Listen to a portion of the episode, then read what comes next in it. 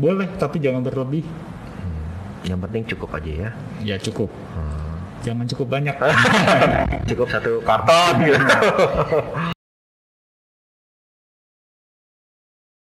listen, listen, listen, listen.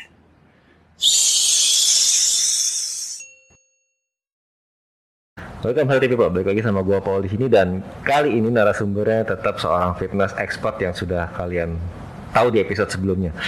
Ya, ini Nikolaus, balik lagi kita panggil Niko, Nikolaus. Halo guys. Oke, Niko, gimana kabarnya Niko? Baik dong, harus tetap fit terus, Nah. tetap sehat terus ya. Sibuk apa sekarang? So far eh, masih sama ya activity ya, Eh, jalan personal training dan beberapa activity corporate wellness sudah mulai jalan lagi dengan protokol protokol protokol kesehatannya juga sekarang yang mesti lebih ketat ya. Ya benar benar benar kan as you know ya makin ini semakin bertambah kita juga agak takut ya. Iya.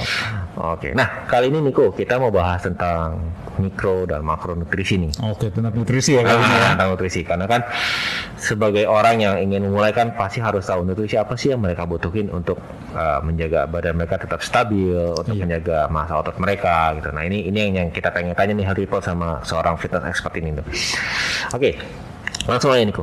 Sebenarnya apa sih bedanya mikronutrisi dan makronutrisi itu? Oke, mungkin ini eh, kata-kata yang sekarang orang sering dengar ya, makro dan micronutrition. Mungkin buat yang teman-teman eh, perlu tahu makro itu yang artinya kan besar, Besar banyak. betul. Makronutrisi itu adalah nutrisi-nutrisi yang kita butuhkan setiap harinya dalam jumlah besar. Contohnya kayak seperti karbohidrat, protein, dan lemak. Oke. Nah itu se- sebagai kebutuhan energi dasarnya kita ya, baik untuk ngebangun massa otot juga dengan protein atau untuk uh, lemak juga sebagai cadangan energi. Nah kalau si micronutrients itu itu uh, nutrisi yang kita butuhkan dalam jumlah sedikit. Oke. Contohnya kayak multivitamin dan mineral. Orang kan jadi bertanya-tanya nih, eh, emang nggak cukup ya dengan makronutrien saja? Sebenarnya dengan makronutrients juga di dalamnya tersebut juga, juga tergan- terkandung Terkandung. Si mikronutrien tersebut juga sebenarnya. Cuman eh, biasanya dengan ada prosesnya pemasakan, pemanasan, terus juga jenis makanan yang kita pilih, biasanya kandungan mikronutriensnya juga kecil. Kenapa itu juga penting? Karena sebenarnya untuk sistem badan kita bisa bekerja dengan baik, kita butuh yang namanya mikronutrients juga. Hmm, Oke. Nah sekarang untuk orang yang yang mau gym nih, ya kan berarti kan harus ada porsinya untuk makro dan mikronutrisi. Nah sekarang gue pengen tanya, kalau orang misalkan untuk pemula ya, healthy Flow untuk untuk pemula ya, bukan untuk yang expert, untuk bukan buat yang moderate. Kalau untuk pemula, mereka hanya mengkonsumsi makronutrisi aja. Apakah itu sudah cukup? Perlu nggak sih untuk penambahan kayak suplemen tadi yang seperti dibilang untuk mikronutrisi itu? Oke, eh, mungkin gue bakal jawab tentang suplementasi dulu ya. Oke, boleh, boleh, boleh. Suplementasi itu sifatnya sebagai makanan tambahan. Kalau kita bahasa Indonesia ini suplemen itu kan makanan tambahan. Betul. Kalau gue sendiri gue lebih setuju, selama kita bisa dapetin dari makanan utamanya kita, suplemen itu sebenarnya nggak dibutuhkan. Oke. Berarti memang diambil dari si makronutrisinya itu ya. Makro eh, nutrisi ataupun dari eh, kita bisa dapetin contoh vitamin-vitamin yang kita bisa dapetin dari contohnya buah-buahan. Mhm. Kayak vitamin C kita bisa dapat dari jeruk, dari lemon, dari cabai. Betul. Paling banyak cabai kayaknya. Cabai. Oh, iya. Pedes tapi. Nah, sebisa mungkin dapetin dari makanan-makanan yang kita makan dulu. Tapi pada saat kita nggak bisa mencukupi dari makanan, kita bisa cukupin dari suplemen tersebut. Oke. Nah, gue mungkin lebih setujunya eh, suplemen itu masuk porsinya pada saat kita nggak bisa mencukupi dari makanan Makro utamanya ini, kita, Makanan utama ya. Oke. makanan oke. utamanya kita. Mm-mm. Nah, untuk kebutuhannya sebenarnya kalau di ngomongin nih, oh, untuk orang yang olahraga atau nggak olahraga, semua orang butuh, Paul. Iya, benar. Semua orang butuh sebenarnya karena eh, tingkat kebutuhan setiap orang yang berbeda-beda mungkin ya lebih tepatnya ya. Betul. Mungkin orang yang dengan activity-nya lebih tinggi, physical activity-nya ya lebih tinggi, mungkin dia akan membutuhkan lebih banyak. Jadi kalau pertanyaannya apakah orang eh, biasa-biasa yang nggak ngelakukan aktivitas olahraga butuh? Butuh. Karena Jadi- memang memang sumber untuk sumber tenaga Iya. ya, sumber eh, penggerak dan lain sebagainya. Lebih tepatnya kalau kayak si mikronya se- tersebut sih untuk membantu metabolisme, untuk mengerja eh, kerja sistem syaraf kita, fungsi tubuh yang lebih baik. Oh, Kalau misalnya kita kekurangan mikronutrients, itu biasanya sistem badan kita nggak bekerja dengan baik. hmm, oke oke paham. Nah, sebenarnya kalau misalkan tadi dibilang penting nggak sih si eh, makronutrisi ini untuk membangun jaringan otot itu sendiri? Sehabis sehabis ini ya sehabis nge-gym. Karena kan sama untuk orang pemula ini kepikirannya kan yang penting gua minum eh, suplemen meng- mengandung protein tinggi yang penting bisa jaga kadar otot gua tetap stabil. Gitu lah sebenarnya dengan dengan kita makan makanan utama itu sebenarnya ter- sebenarnya kan terpenuhi. Ya kan? Tapi apakah ada unsur lain yang memang harus dibutuhkan tubuh untuk menjaga si otot itu sendiri Oke, kalau kita masuk ke situ ya, eh, sebenarnya kita perlu tahu kebutuhan protein orang tersebut berapa per harinya. Hmm, betul. Karena kebutuhan protein, karbohidrat, dan lemak setiap orang itu berbeda-beda. Mungkin kalau teman-teman yang udah nonton di episode sebelumnya yang dengan saya, itu episode kita perdana loh ini episode perdana yang kemarin. Ya kita sempat ngebahas yang namanya basal metabolic rate, Betul. yang artinya kebutuhan yang badan kita butuhin per hari, berapa. Nah di situ kita bagi lagi eh, komposisinya berapa persen aja. Ya. Dari misalnya let's say basal metabolic rates-nya Paul misalnya 1500 dari 1500 itu karbohidrat yang harus berapa persen proteinnya itu berapa persen lemaknya berapa persen. Oke nah kebutuhannya itu pastinya beda-beda setiap orang. Contohnya seorang atlet yang kompetitif dia pasti akan membutuhkan karbohidrat atau protein yang lebih tinggi dibandingkan orang yang aktivitas fisiknya nggak terlalu tinggi. Oke. Tapi rata-rata aja itu mostly eh, cukupin paling nggak 0,8 sampai 1 gram kali berat badan. Jadi kalau seandainya nih teman-teman eh, aktivitas fisiknya eh, kurang tinggi nih, tipikal pekerja kantoran yang banyak duduk di kantor, eh, satu kali berat badan. 0,8 sampai 1 kali berat badan. Contoh misalnya beratnya misalnya 70 kg, berarti per hari itu butuhnya 70 gram. 70 Protein. gram ya oke Nah, kalau kayak karbohidrat sendiri nih, eh, mungkin juga perlu kita tahu juga. Kebutuhan karbohidrat setiap orang juga beda-beda. Jadi kalau orang itu misalnya aktivitas fisiknya nggak tinggi yang kayak tadi saya bahas juga sebelumnya, itu jadi kebutuhan karbohidratnya juga sebenarnya nggak perlu terlalu tinggi. Jadi kalau orang itu aktivitasnya misalnya dia pe- tipe olahraganya yang endurance gitu kayak tipe, misalnya lari atau dia sepeda sepedaan sepedaan, dia pasti akan butuh karbohidrat lebih banyak sebagai bahan bakar. Nah, jadi kalau ditanya butuhnya berapa, sebenarnya setiap Tergantung orang ya. tergantung beda-beda ya. Oke. Nah sekarang kalau untuk lemak itu sendiri, kan kita ada ada lemak baik dan lemak yang nggak baik ya. Nah sekarang kita tanya lemak baiknya dulu aja nih. Kalau lemak baik itu, uh, ya kenapa diperluin sama tubuh kita gitu loh? Oke, sebenarnya eh, kalau kita ngebahas lemak, pasti teman-teman semua bakal berpikiran lemak itu pasti nggak bagus buat badan. Betul. Eh, nggak sepenuhnya benar, Mm, karena sebenarnya badan kita itu juga membutuhkan yang namanya lemak. betul. Jadi contohnya nih, kita tadi kan ngebahas tentang micronutrients. Ada beberapa vitamin yang vitamin yang eh, tersimpan di dalam lemak kita juga. Fungsi berikutnya lagi lemak, lemak itu sebagai cadangan energi di badan kita. Oke. Jadi sebenarnya banyak fungsi-fungsinya dari lemak yang sebenarnya eh, kita tetap harus mengkonsumsi lemak, tapi harus dengan lemak yang baik. Mhm. Nah contohnya apa kalau bisa disebutin? Contohnya kalau mau simpelnya nih ya, lemak yang baik itu di badan akan diproses jadi kolesterol yang baik. Mungkin teman-teman tahu ada yang namanya HDL sama LDL ya. Ya. Oh, HDL itu kolesterol yang baik, LDL itu kolesterol yang kurang baik. Oke. Nah, kalau kita mengkonsumsi eh, lemak-lemak yang baik, badan kita akan memprosesnya itu jadi kolesterol baik yang namanya HDL. Salah satu sumber-sumber yang bisa kita dapetin, misalnya kayak ikan laut seperti salmon, atau tuna, atau makarel. Mungkin teman-teman oh, familiar dengan kata-kata omega ya. Hmm. Nah, itu sebenarnya sebagai sumber lemak yang baik juga. Kalau dari nabatinya itu sebenarnya kita bisa dapetin dari alpukat, habis itu dari almond, kacang-kacangan sebagai sumber lemak yang baik. Oke. Virgin coconut oil. Hmm.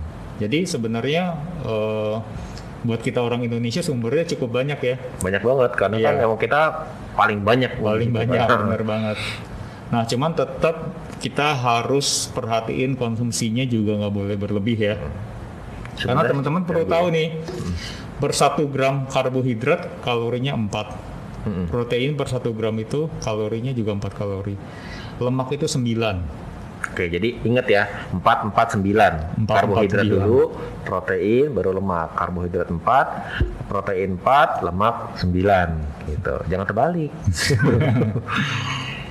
Oke. Nah, terus kalau misalkan kita ngomongin tentang masalah eh, tadi kan kita balik lagi nih, ngomongin masalah protein. Sebenarnya kalau untuk orang yang sedentary move ya, orang yang yang jarang bergerak gitu. Mm-mm. Kalau akibatnya apa sih kalau kita konsumsi terlalu banyak protein? Oke, teman-teman juga mesti tahu ya, segala sesuatu yang berlebih kita konsumsi, Hmm. itu ujung-ujungnya akan disimpan jadi lemak. Oke. Jadi eh, kita mengkonsumsi protein itu di badan itu diproses yang jadi namanya amino acid. Ya. Dan kebutuhan badan setiap orang kan beda-beda ya. Jadi pada saat kita mengkonsumsinya berlebih, itu pastinya akan disimpan jadi lemak. Begitu juga karbohidrat ya. Karbohidrat kan eh, pada saat kita konsumsi itu diproses di badan kita jadi namanya glukosa. Semuanya jadi eh, berbagai jenis gula ya. Jadi kalau kayak dari buah mungkin namanya fructose, Hmm, dosa. Glukosa betul. Nah itu kan akan disimpan di liver kita, di darah, di otot. Pada saat semua bagian tubuh itu nggak bisa menyimpan lagi, maka akan disimpan jadi lemak. Oke. Jadi pastikan kebutuhan perharinya itu kita juga harus disesuaikan, jangan dikonsumsi dalam berlebihan juga. Jadi intinya semua tuh harus dikonsumsi sesuai dengan apa yang dibutuhin tubuh. Iya Ya kan? banget. Kekurangan juga nggak bagus, kelebihan Kelebihan juga nggak bagus. bagus. Iya. Intinya harus balance ya. Nah benar. Nah kebetulan nih kan tentang kita ngomong masalah nutrisi. Nah menurut lu nih kalau sebagai seorang uh, fitness expert ya di bidang ini, diet yang baik tuh diet seperti apa sih? Oke, sebenarnya kalau kita ngomongin diet ya, diet itu kan sebenarnya bukan sekedar ngurangin makan. Hmm. Ya kalau buat teman-teman tahu, diet itu sebenarnya pengaturan pola makannya kita. Contoh, eh, mungkin di masyarakat lebih punya pemikiran dengar kata-kata diet itu pasti ngurangin berat badan. Hmm. Tapi nggak sepenuhnya benar tuh. Jadi mungkin ada program untuk teman-teman yang badannya mungkin beratnya kurang, itu ada program mungkin yang untuk menaikkan berat badan Oke oke oke. atau mungkin ada program orang yang mau naikin massa otot. Uh-huh. Jadi sebenarnya diet sendiri itu artinya itu ada pengaturan Pola makan. pola ya. makan. Heeh. Karena kan ada tuh yang orang bilang, ah pokoknya gua mau diet sehari mau makan sekali gitu loh. Hmm, Ya kan ada gua mau diet yang maksudnya mau makan sayur terus, nggak butuh nggak butuh protein, nggak butuh karbo. Yang penting gua diet berat badan gua turun. Nah itu kan ada yang seperti itu, gitu. Nah jadi jadi kalau menurut lu adalah pengaturan pola ya. makan ya. Satu karena diet itu sebenarnya kita pemilihan jenis makanannya ya. Mhm. Tadi kalau kita ngomongin tentang orang yang makan mungkin sehari-sehari, asumsi saya mungkin dia bermaksud untuk defisiensi kalori. Mhm. Tapi kalau saya lihat kalau makannya satu kali sehari, sebenarnya energi levelnya nggak nggak stabil ya, jadi nggak terjaga dengan baik.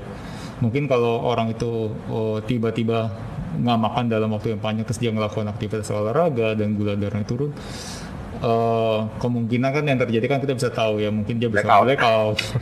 jadi sangat beresiko sebenarnya untuk kesehatannya dia sih. Nah sebenarnya diet itu kan pemilihan jenis makanan ya. Kita cari makanan yang nilai kalorinya lebih rendah.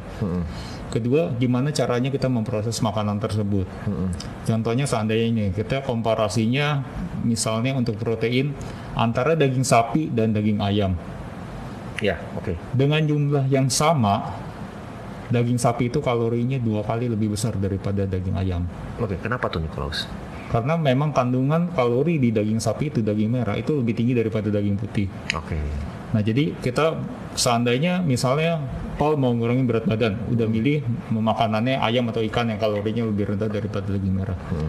Tapi pada saat pemrosesan, Paul ngelakuinnya dengan digoreng, Jadi fried lagi ya? di fried lagi, terus dipakein tepung lagi. Ah. Nah itu si ayam yang tadinya kalorinya rendah itu dapat ekstra kalori sebenarnya dari si minyaknya tersebut. Karena kan tadi sebelum kita bahas tuh per satu gramnya lemak kalorinya 9 Sembilan betul. Nah, jadi dari si ayam atau ikan yang tadinya kalorinya rendah, itu sebenarnya jadi high kalori juga. Yang tadinya dua kali lebih rendah kalori daripada si sapi ini sekarang dua kali lebih tinggi daripada daging sapi ya. Ya mungkin bisa sama atau mungkin lebih sedikit. Oh, oke, oke. Tergantung gimana caranya pemrosesannya. Oh, Oke. Yang ketiga itu masalah timing sih, timing makan. Nah, timing makannya itu juga penting. Kita kenapa harus bikin makan sedikit tapi sering? Sebenarnya untuk menjaga energi level kita cuman bisa lebih stabil di situ. Hmm, oke oke. Nah, baru terakhir kita baru ngelihat eh, kebutuhan kalori kita per hari itu berapa. Jadi sebenarnya kalau untuk teman-teman yang mau ngurangi berat badan nggak sekedar hanya defisiensi kalori, tapi lebih pengaturan pola makan gimana kita mencari eh, makanan-makanan yang nilai kalorinya lebih rendah. Dari kebutuhan kalori kita. Yes, jadi seandainya gini, kebutuhannya misalnya per hari itu 1500 IMR-nya. Nah, coba cari makanan yang kalorinya rendah sehingga dengan 1500 itu kita tetap ngerasa kenyang. Hmm, oke oke oke oke oke paham. Example kayak gini deh simpelnya ya. Kenapa gue suka pakai example-nya itu pakai kentang? Hmm, Bayangin satu kepal kentang, satu kepal tangan kentang kita, tangan kita kentang, itu kalau cuma di bake atau direbus kalorinya nggak nyampe 100. Oke oke. Tapi bayangin yang satu kepal itu dijadiin french fries, tahu nggak kalorinya berapa? Pasti tinggi ya. itu udah jadi 275. Wow. Nah, tahu dong kayak chips-chips yang Ah. biasa kita makan, Tuh chips chips tuh. chips. Dari di deep fried seperti itu, eh, kentang goreng seperti itu, kalorinya itu bisa jadi 450 sampai 500. Berarti naiknya berkali-kali lipat ya. Berkali-kali lipat. Oke. Nah, coba deh teman-teman bayangin eh, kita harusnya per hari itu cukupin 1500. Terus kita makan chips satu kantong itu kalorinya udah 500. Terus kalau saya tanya, eh kamu udah makan belum hari ini? Oh belum, saya baru makan chips. Tapi bayangin nggak, itu udah mencukupi kebutuhan kalori per harinya sepertiga. Tiga iya. Heeh. Bayangin kalian berarti dapat ekstra kalori berapa banyak dari makanan tersebut. Hmm. Jadi kalau ditanya sebenarnya boleh nggak makan makanan kayak gitu? Boleh, tapi jangan berlebih. Yang penting cukup aja ya. Ya cukup. Jangan cukup banyak. cukup satu karton gitu. Oke, terus tentang tadi kan kita ngomong tentang masalah jam diet ini kok. Ada yang bilang, oh di atas jam katakan jam 7 atau jam 8 tuh kita harus stop makan. Maksudnya dalam artian ya mengurangi karbohidrat. Lebih banyak ke arah yang kayak mungkin serat atau mungkin ke arah yang protein juga gitu loh. Sebenarnya bener nggak sih itu? Oke. Sebenarnya kalau kayak di malam itu ya, kenapa kita prefer untuk eh, konsumsinya karbohidrat dikurangin atau ditiadakan? Mungkin karena kita lebih ngelihat karena di malam itu biasanya aktivitas fisik kita udah nggak terlalu banyak dan kita cenderung udah mau siap-siap untuk beristirahat ya. Itu masalah strategi sih sebenarnya. eh, pada saat kapan kita harus masukin karbohidrat lebih banyak, proteinnya di mana aja gitu. Ada benarnya juga, tapi mungkin lebih ngelihatnya gini ya, eh, pembagian makannya dalam satu hari itu sih, kayak timingnya. Mungkin kalau ngomongin timing sekarang kan lagi tren banget yang namanya intermittent fasting ya. Oh benar benar benar benar. Ah. Itu kan sebenarnya intermittent fasting tuh gimana kita menjaga waktu, jendela waktu pada saat periode berapa lama kita bisa makan. Nah mungkin kalau teman-teman tahu zaman dulu mungkin zamannya masih manusia purba, mereka kan harus berburu terlebih dahulu Betul. Untuk bisa dapetin makan. Jadi ada periode yang mereka harus berpuasa di situ. Nah selama mereka berpuasa di situ, eh, badan itu sebenarnya pakai energi yang ada di badan. Contohnya lemak atau karbohidrat yang udah kita makan sebelumnya. Nah itu akan dipakai. Nah pas selama periode tersebut nanti gitu mereka selesai berburu, Mereka isi dapat lagi ya. isi lagi dapat sumber makanan. Nah, intermittent fasting sebenarnya ngelakuin hal yang sama. Sebenarnya kalau teman-teman yang baru mulai mau jalanin intermittent fasting mungkin bisa start dari 12 jam dulu kali ya jendela waktunya. Jadi example kayak gini contohnya misalnya mulai aktivitas jam 8 pagi, boleh start jam makan dari jam 8 pagi, maksimal itu sampai jam 8 malam lagi. Oke. Nah, nanti kalau udah mulai terbiasa, mungkin bisa dikurangin jendela waktunya jadi 10 jam, jadi 8 jam. Itu cukup membantu sebenarnya. Tapi satu pesan saya eh, pastiin diet apa pun yang kita jalanin nutrisinya balance. Ya pastiin kebutuhan karbohidratnya cukup, proteinnya cukup, lemak Lemaknya baiknya cukup. juga cukup. Mungkin sama airnya juga cukup kan? Air benar banget, air juga harus cukup. Oke, nah terus ada lagi orang yang bilang pada saat malam metabolisme tubuh kita kan sudah menurun dibanding siang ya. Nah itu benar nggak? Kalau kita minta biar ngomongin metabolisme ya, sebenarnya metabolisme setiap orang itu juga beda-beda ya. Oke oke. Kenapa saya sangat menyarankan orang punya istirahat yang cukup, terus ada latihan fisik juga. Sebenarnya itu tujuannya untuk meningkatkan metabolisme. Hmm, Bahkan kita dengan makan yang teratur aja, dengan makan yang timingnya tepat, itu juga meningkatkan metabolisme. Oke. Jadi sebenarnya antara exercise, Istirahat, istirahat, makan. sama makannya itu sebenarnya satu kesatuan.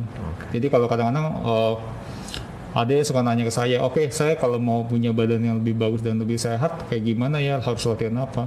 Sebenarnya nggak hanya latihannya aja, tapi juga nutrisinya. Kadang-kadang latihan yang udah bagus, nutrisinya udah bagus, Istirahatnya kurang. istirahatnya kurang. Hmm. Pada saat istirahat kurang, sebenarnya proses recovery itu kan terjadi pada saat kita istirahat, Ah, Oke oke. bukan pada saat kita lagi exercise kan. Ah, bener bener bener. Nah, proses pemulihannya itu penting banget. Hmm, Oke, jadi ingat tuh hari people, tiga kunci penting latihan, istirahat, makan itu yang jadi jadi satu tuh, jangan di jangan dikurang-kurangin. gitu. Kadang ada orang yang benar, ada orang bilang, yang penting gua nge-gym sehari dua kali. Ya kan, terserah mau pagi misalkan bagian upper body, sorenya lower body, yang penting gua nge-gym gitu loh. Dan akibatnya ya mereka cuma konsumsi suplemen, mak- mungkin makan-makan utama juga ada, tapi kan dikurangin. Nah, baik lagi nih kok tentang diet. Sebenarnya kalau misalkan kita mau ngurangin eh, katakan eh, orang yang paling umum ya weight loss ya, maksudnya weight loss. Sebenarnya yang dibakar pertama kali itu apa sih sama tubuh kita? Gini ya, sebenarnya kalau eh, prinsipnya untuk orang yang mau weight loss atau fat loss, kenapa kita harus bikin defisiensi kalori? Sebenarnya kita di situ kita mencoba memaksa si badan menggunakan energi di badan yang tersedia. Ya, Nah, pertama kali yang pasti bakal dibakar itu pasti karbohidrat yang ada di badan. Jadi selama orang itu misalnya dia mau menurunkan berat badan, sedangkan konsumsi karbohidratnya masih tinggi, si badan itu nggak akan pakai lemak sebagai sumber energi. oke dia akan tetap Karena pakai iya, karbohidrat ya. tetap aja akan pakai karbohidrat. Nah, kita kenapa eh, menyarankan orang-orang yang untuk eh, weight loss atau fat loss, Hmm. itu karbohidratnya per hari itu jangan lebih dari 150 gram. Oke. Nah, harapannya apa? Supaya energi yang tersedia di otot juga tetap ada dengan karbohidrat yang di input setiap harinya. Hmm. Sisa kekurangannya itu badan akan makai lemak sebagai sumber energi. Oke. Jadi di situ lo mulai dikikisi lemaknya ya. Ya, di situlah mulai dikikis lemaknya. Jadi eh, kuncinya buat orang yang pengen saya lebih lebih suka dengan kata fat loss ya Ya, daripada oke. weight loss ya. fat loss, fat loss. Karena kalau weight loss tuh mungkin bisa jadi karena dia hanya sekedar makan sehari sekali atau bahkan sehari nggak makan, Hmm. itu berat pasti turun. Betul. Tapi, Tapi kandungan kemungkinan yang bisa jadi yang turun tuh cuma kadar air sama massa otot. Oke. Oke. Contoh kayak misalnya seandainya orang itu nggak makan karbohidrat sama sekali, Hmm. itu udah pasti beratnya turun. Karena sifatnya dari karbohidrat apa mengikat air. Hmm. Jadi kalau dia nggak makan karbo, udah pasti beratnya turun. Sama orang bilang gini, ah mendingan gue sauna aja. Begitu sauna keluar nimbang, deng deng itu Oh, iya. beratnya. Oke, penjelasannya untuk sauna nih. kan banyak yang bilang gitu ya. Nah, kan? Apalagi di Megaji Megaji yang punya sauna. Yang penting eh, antara cari keringat. cari keringat ya kan ngobrol-ngobrol di sauna tapi nggak aneh-aneh ya ngobrol-ngobrol di sauna terus begitu keluar nimbang wah berat gue turun keluar makan nah segitu lagi besoknya wah berat badan gue naik gue sauna lagi turun nah Oke, kalau kita ngomongin sauna ya, gue bakal ngomongin soal keringat.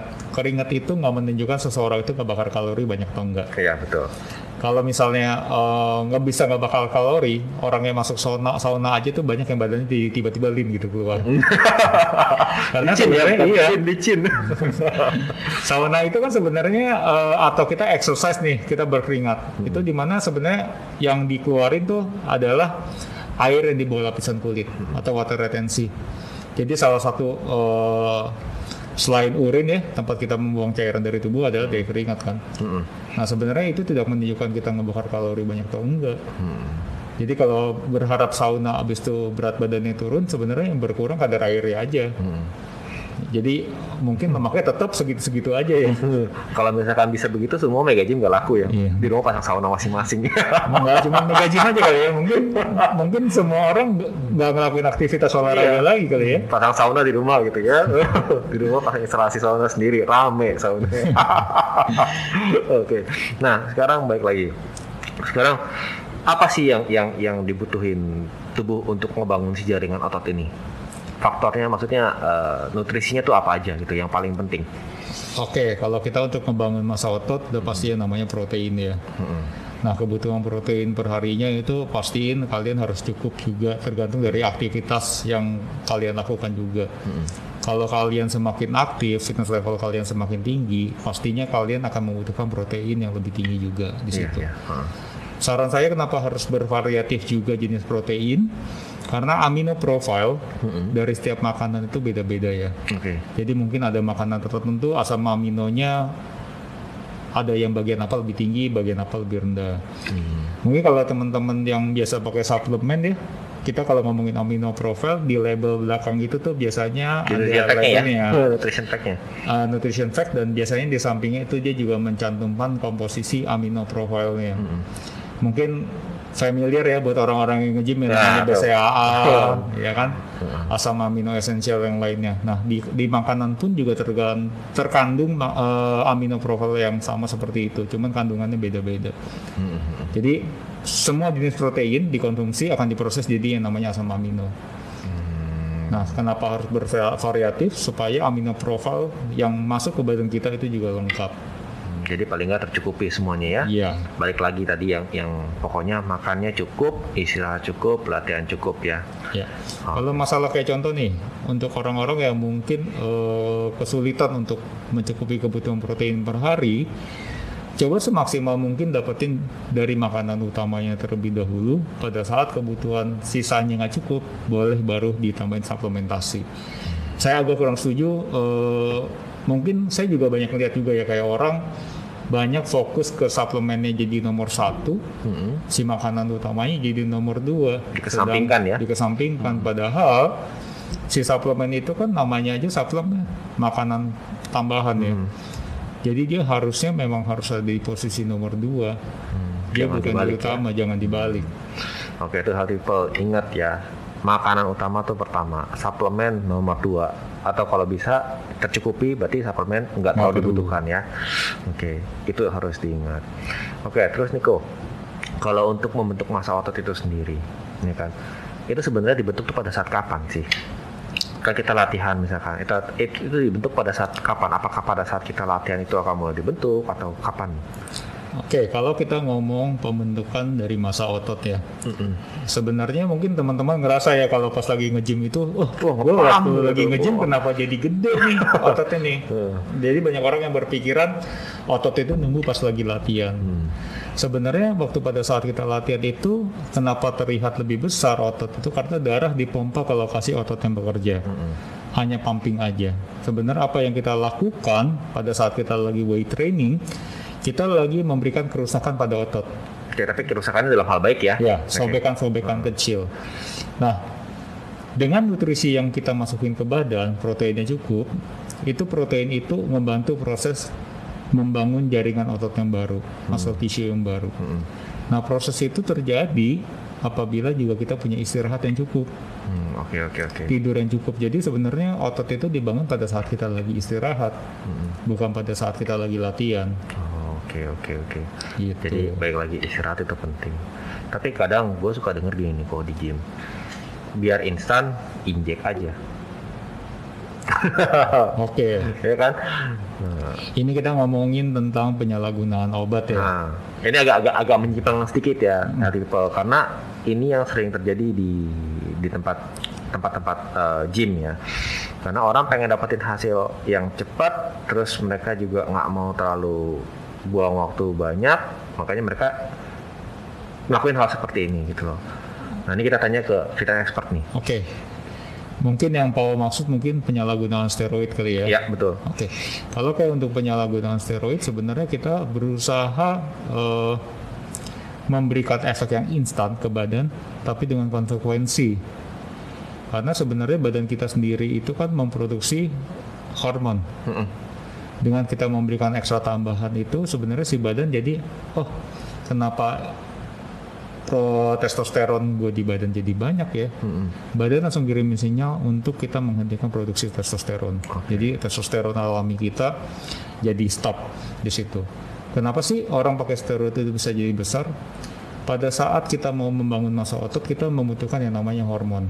Recovery kita juga bisa jadi lebih cepat pada saat kita menggunakan testosteron. Nah, kita dengan pakai testosteron itu sebenarnya kan memasukkan eh, benda asing ke badan Betul, betul. yang pastinya akan ada resiko di situ. Nah sebenarnya testosteron sendiri itu juga bisa meningkat pada saat kita punya konsumsi makro dan mikronutrien yang baik tadi.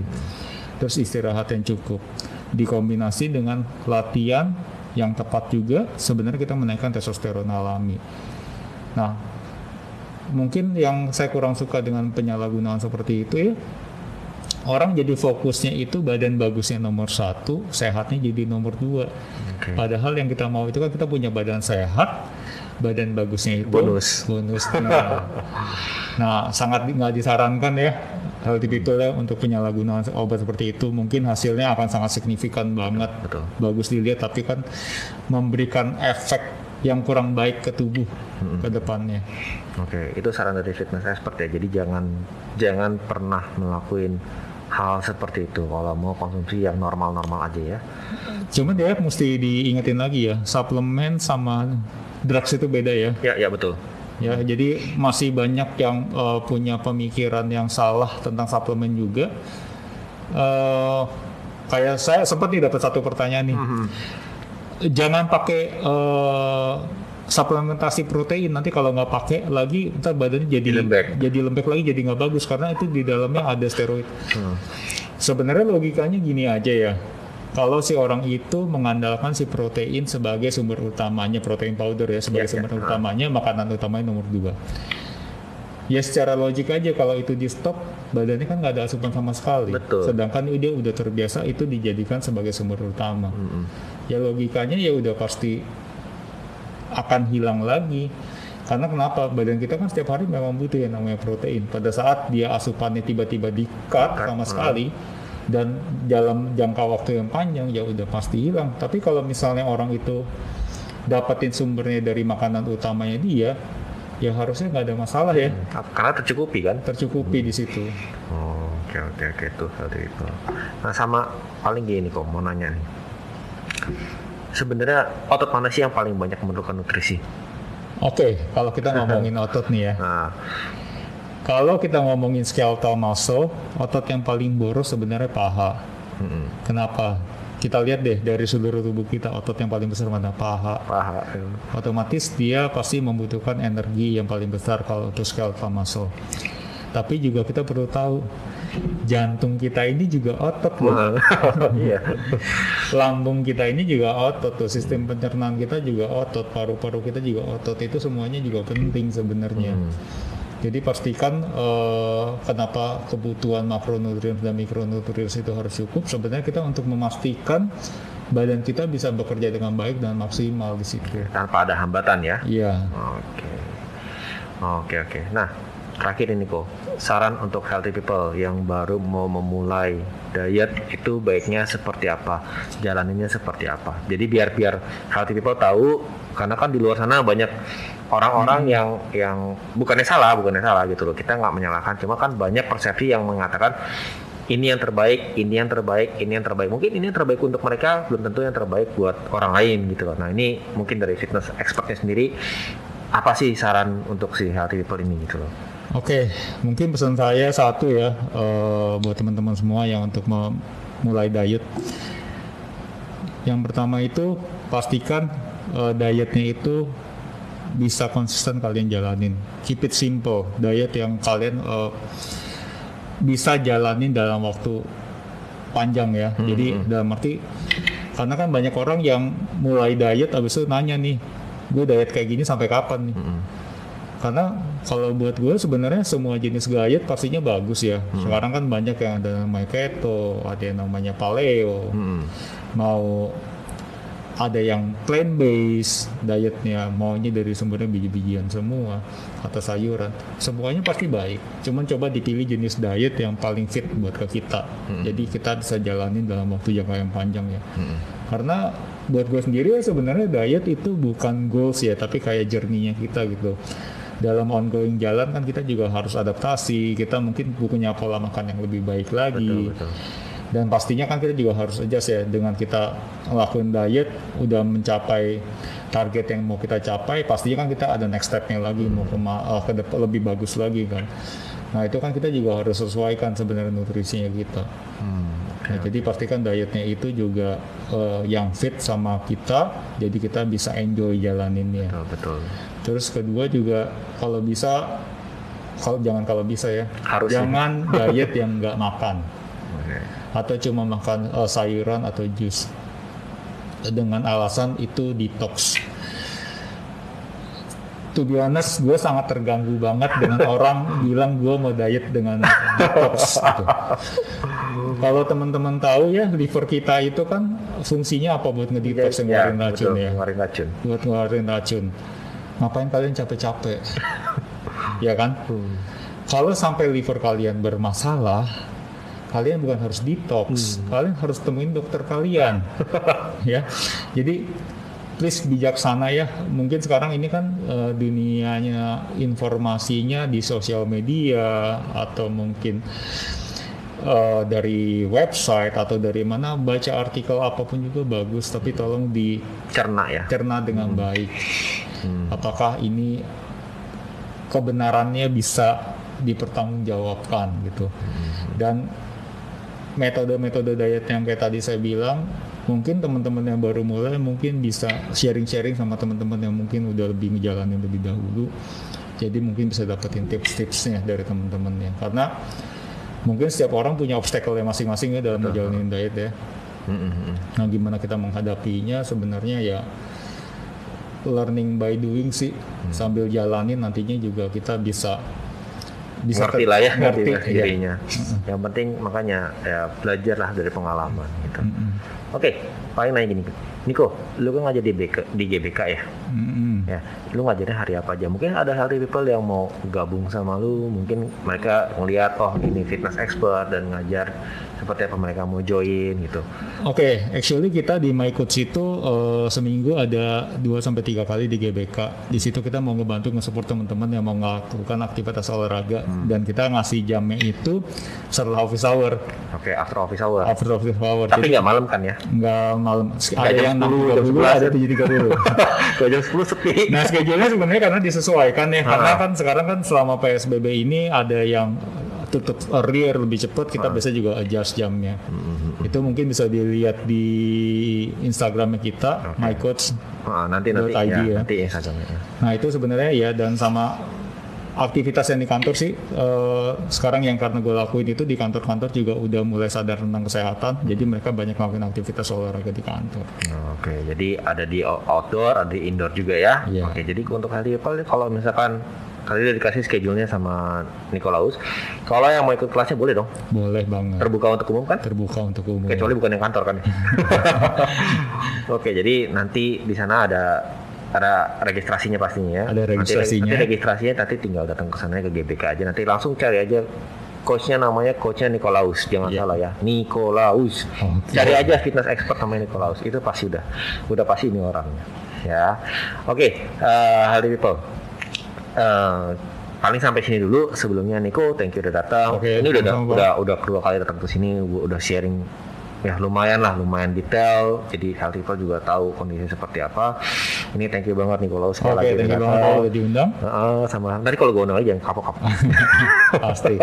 Nah semoganya eh, tips-tips ini atau sharing yang kita bagiin di sini bisa bermanfaat ya buat fit people juga ya. Ya, makanya ini yang yang memang di sini kan media untuk sharing. Jadi seneng banget bisa datang seorang fitness expert yang sudah berkecimpung di dunia fitness ini sudah 15 tahun ya. Ya kurang lebih Kurang lebih 15 tahun gitu loh.